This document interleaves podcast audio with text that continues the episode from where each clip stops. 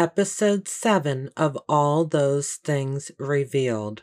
As we stepped outside, the cool February air was a slap in the face. It was noticeably colder than it had been when I had opened the door for Shannon. There was also a fairly strong wind that was beginning to brew. Mother drew the collar of her coat closer to her chin.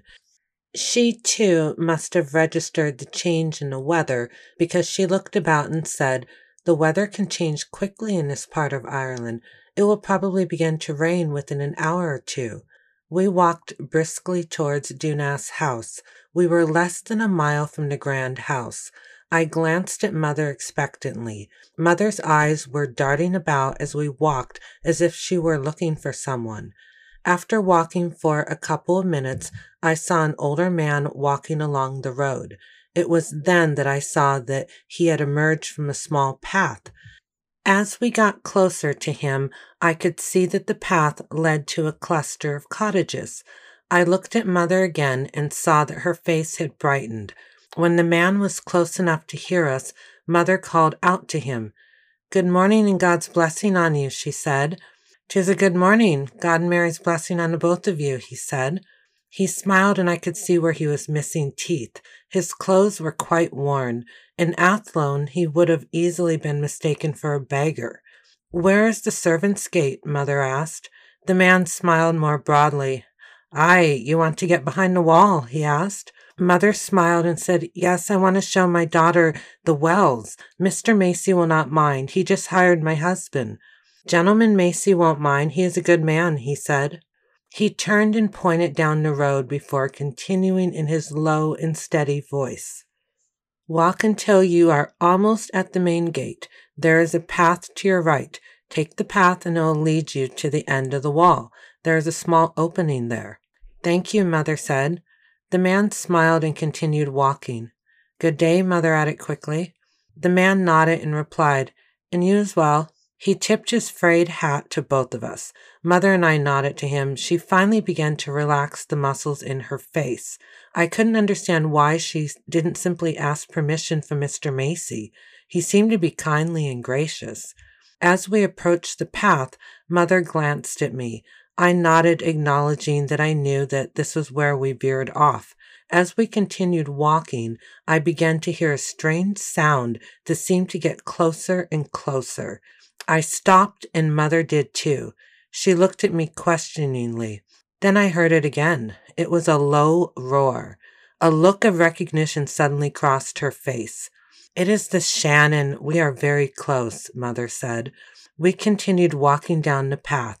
I saw another cluster of cat's paw flowers, the ones that Mother had called mountain everlastings.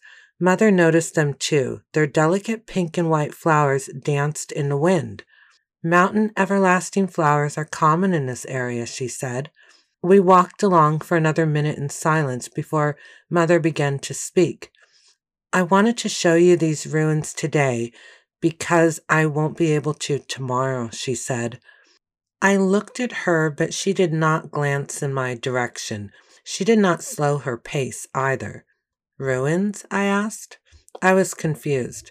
Even though I was still getting my bearings, I knew that we were not walking in the direction of the castle ruins, but instead we were walking in the opposite direction. I also couldn't understand why she couldn't show me these ruins tomorrow when we visited Doonass House. "Yes," Mother replied. She seemed anxious and determined. She continued to look straight ahead and kept walking at the same steady pace.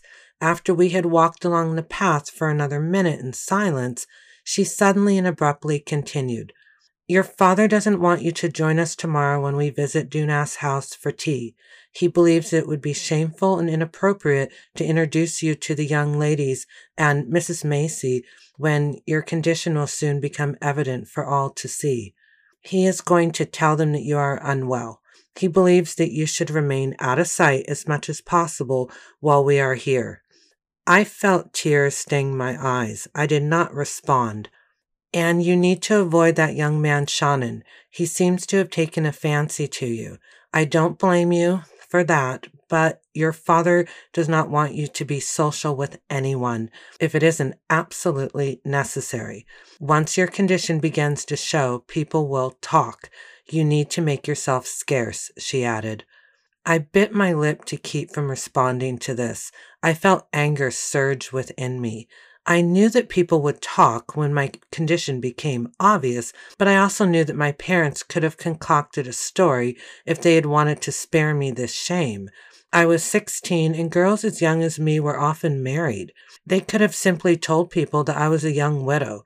Instead, they wished to hide me away. I would be cloistered in my family's cottage.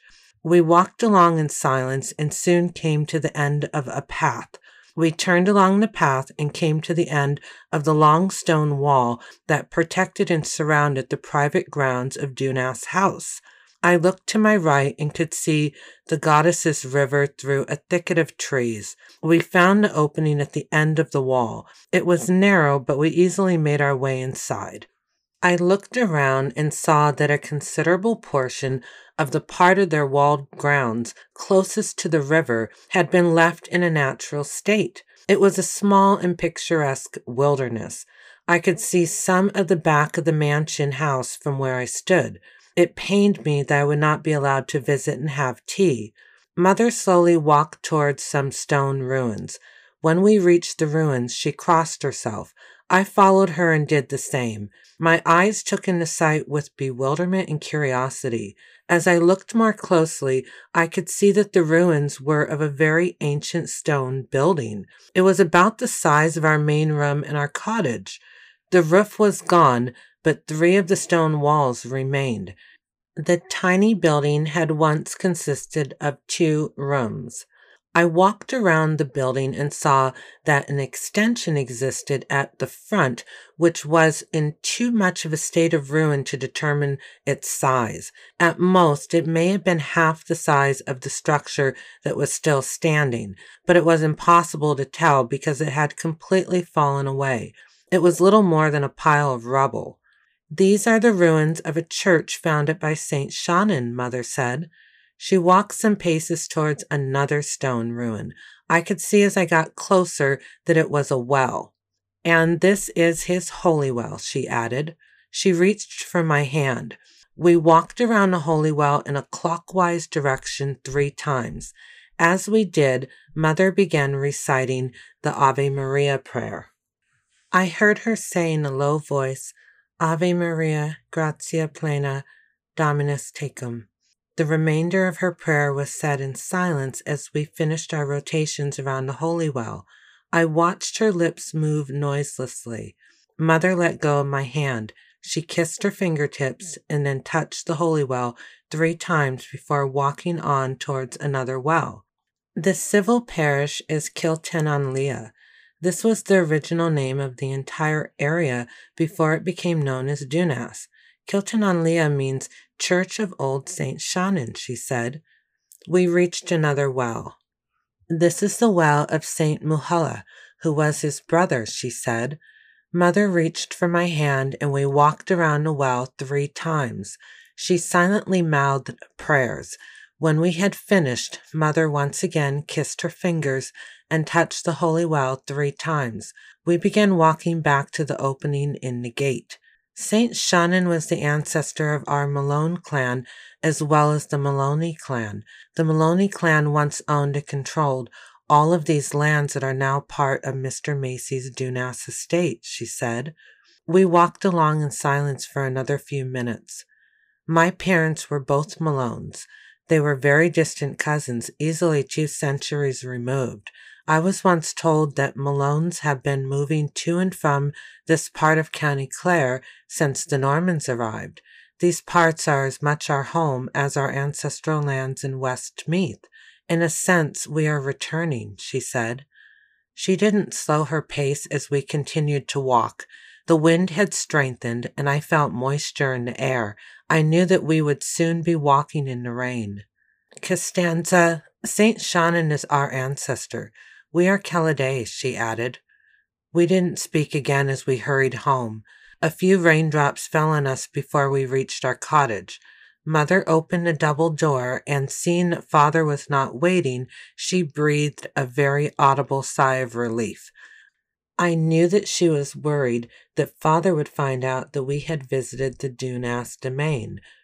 Remove your coat before your father returns. He is not to hear of our outing, she said.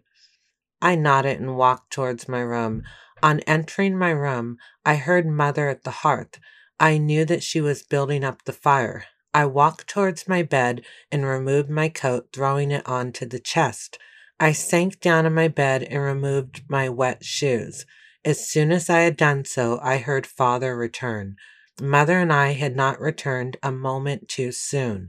I heard voices outside of my door. I pressed my hands to my hair and hoped that it wasn't obvious that I had just returned from walking outside. I walked to my mirror and looked at my reflection. My hair was damp and my face was slightly pink from the cold air. The voices outside of my door faded. I listened near their door and suddenly Mother opened it. She walked into my room and placed a small wrapped bundle on the edge of my bed. She left without saying a word. Shannon jumped onto my bed. She swiped at the brown paper and string that held the bundle together. I walked over and slowly untied the string. I pulled away the paper and saw that my bundle consisted of 3 new books. I gasped. I had never received 3 books at once. My father had traveled to Limerick to buy books for me. At the thought of this, I felt joy, but then my joy soon evaporated when I realized that these books were to keep me occupied, since I was to be hidden away in the hope that the old adage, out of sight, out of mind, would prove to be true. In time, they would cease to wonder why they had seen neither hide nor hair of me, and then they would simply forget that my parents had a daughter. Father brought me books. Mother shared something very special with me. They did so because they both knew that the shame that burned within them was unjust and wrong. An innate knowledge within their hearts told them so. Their acts of kindness were to assuage their own guilt. They were not done for me. Father and Mother buried their wisdom with their shame, but they would not bury me. I knew then that I would defy them at every opportunity. The next morning when I woke, I was careful to make as little sound as possible. I combed my hair and quietly placed my brush onto my table. I washed my face, and as I did so, I was careful to cup the water into my hands so that I would not splash any. I dressed just as carefully. I moved about my room as if I were a thief in the night, with stockinged feet and a very light step. I was as silent as the grave. Once I heard my parents moving about, I placed my nightdress over my clothes and climbed back into bed. Shannon lay at the foot of my bed. She watched me before losing interest and closing her eyes. I pulled my quilt nearly up to my chin and opened a book. I knew that my family's invitation had been changed from an invitation to afternoon tea to an invitation to an early lunch. They were also to have a full tour of the estate in Mr. Massy's carriage by Mr. Massy himself. They would have to leave 2 hours before the early lunch. I lay in bed and listened. It took about 20 minutes, but eventually Mother opened the door. I've left toast on the table. The kettle is full too. Your father and I will be leaving soon, she said. I smiled politely. Thank you, I said. Mother lowered her voice and furrowed her brows. I wish you were joining us, she said. Thank you, Mother. I understand why I cannot join you and Father. His decision is for the best, I said. Mother looked at me with some surprise.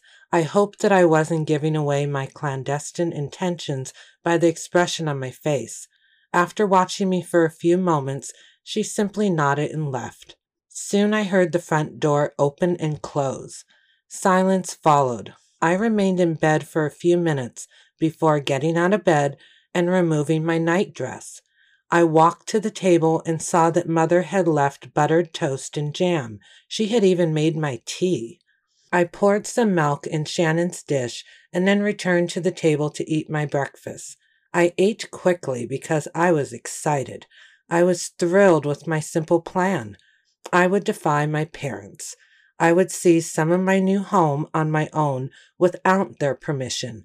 I would greet anyone I encountered, and I would not hesitate to introduce myself. Once I had finished, I went to our double door and opened the top of it. I was delighted to see that the sun was shining. It was cold, but it was also bright and clear. I would not have to hide rain-soaked clothes or wipe mud off of the floors to cover my tracks, literally and figuratively. I donned my coat and placed a couple of coins in my pocket. As soon as I stepped out of the cottage, some of my confidence began to diminish. I began to worry that someone would mention my wanderings to my parents. After some hesitation at my door, I took a deep breath and did my best to banish my fears and doubts. I closed the cottage door and began to walk in the direction opposite of Mr. Massey's estate and towards Clonlara. The delightful sunshine helped me to move forward. I knew that my parents would be furious if they were to discover that I had defied them, but I also knew that I had to defy them. I had to do so for my own sake. Sometimes I felt as if I were drowning in their disapproval and shame.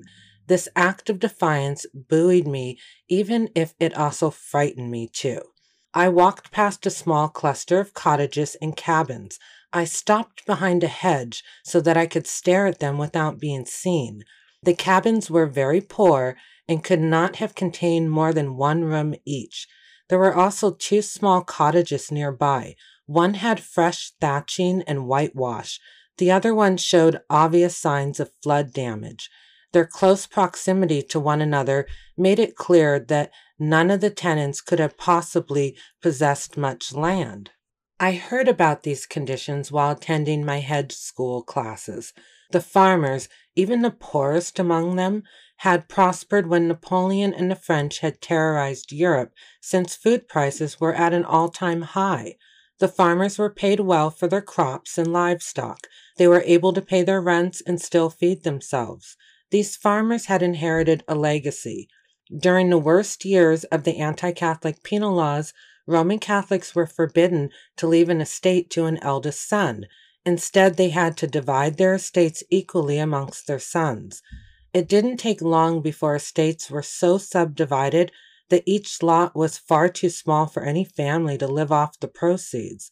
Protestant landlords easily gathered these lands. In time, more than 95% of the land in Ireland was owned by fewer than 30 families. When food prices soared, tenant farmers continued the tradition of subdivision and further subdivision with their leases. They were getting high prices for their foodstuffs, and less land was needed in order to prosper. They began to lease small plots of their rented land to others in need of a small plot to grow some potatoes. People also began to grow potatoes wherever they could, so they could sell more of their grain crops, dairy products, and livestock. Mountainsides and the rockiest soils were dotted with lazy beds. The population increased, and the conditions became even more tenuous. Finally, the French were defeated, and food prices plummeted. But the rents that the landlords charged did not. The one-room mud cabins with neither window nor chimney were once lived in by a small minority of the population. But once the food prices drastically fell, these dwellings became common. The small plots of land that had once been enough for a family to prosper were barely enough to pay for these miserable one-room cabins.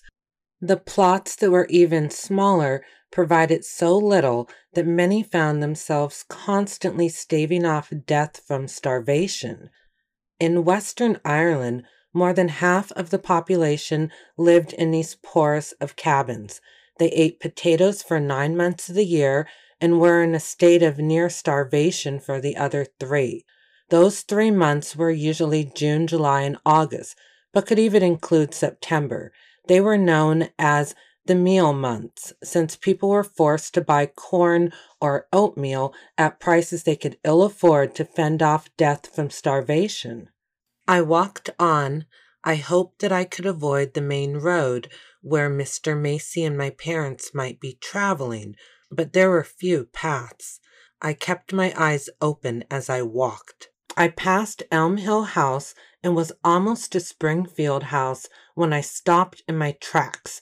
I heard the unmistakable sounds of horses and the wheels of a carriage quickly approaching. Panic seized my chest and it tightened. I saw a lane not far away. I ran to the lane and was relieved to see that it contained some trees and hedges. I crouched down and hid myself in a hedge. I held my breath. Soon the carriage passed. It was fine and large. I knew that it must be Mr. Massey's. I remained crouched down for a few minutes, even though I knew that the quickly moving carriage must already be too far away for me to be seen. I looked behind me through the hedge that hid me. I could see several cottages. I stood up and wiped off my dress. I began walking towards the cottages, unsure of myself and feeling exposed as I made my way to a path that was even rougher and narrower than the lane. The first cottage within my sight was very nice and larger than the ones I had already seen. The whitewash was fresh. As I got closer, the narrow path forked into two paths, with one that led to the cottage and another that veered off away from the cottage. I felt self-conscious and instinctively moved away from the cottage. As I did so, I saw an older woman step out of the cottage. She watched me for a few moments before going back inside. I turned and walked away. Within a few moments, I heard a voice calling to me. "Hello, hello, young miss," he said. My face reddened. Why had I decided to do this? My parents would surely hear of this. I tried to think of some good reason that I could give for wandering through another's private property. I turned around and was surprised to see the priest that my father had spoken to the day that we had arrived in Clonlara. He began to quickly walk towards me. "Hello, I thought that you were running away from me," he said with a broad smile. I reddened even more as he reached me. I wasn't sure how to answer. "I am Father Brady. My mother noticed you and was worried that you might have lost your way," he said. His face was kind and even more handsome than I had realized from my brief earlier glimpse of him. "Please come in for a cup of tea," he added. "I am sorry for disturbing your mother, Father. I was walking and I shouldn't be," I said, my voice trailing off. He looked at me with concern. "If you don't come in for a cup of tea, my mother's opinion of townsfolk will be greatly diminished," he said, his smile returning. I couldn't help but smile at this. I nodded. "Thank you," I said with a meek and pitiful voice. He motioned for us to walk towards his cottage. I realized I had not introduced myself. I took a deep breath and tried to regain my composure. "I am Costanza de Lamar," I said, my voice regaining some of its strength. He glanced at me with concern. "It is a pleasure to meet you, Costanza. I have heard that your family has arrived to help with the flood restoration work," he said. "Yes, Mr. Massy hired Father to help him," I said. "My parents are visiting with him now." My voice trailed off again, and I choked back tears. We reached the cottage. His mother opened the door for us. "I'm sorry, so very sorry," I said, tears filling my eyes. "I can't. My parents would be so displeased with me." I turned away mortified and began briskly walking away from the cottage.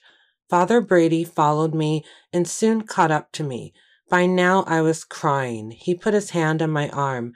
"Please don't cry. Come inside and we will talk," he said, in a voice that one might have used to console a child. "I will not tell your parents that we met, if you wish for me to keep this meeting a secret," he added. I nodded. We walked back to his cottage.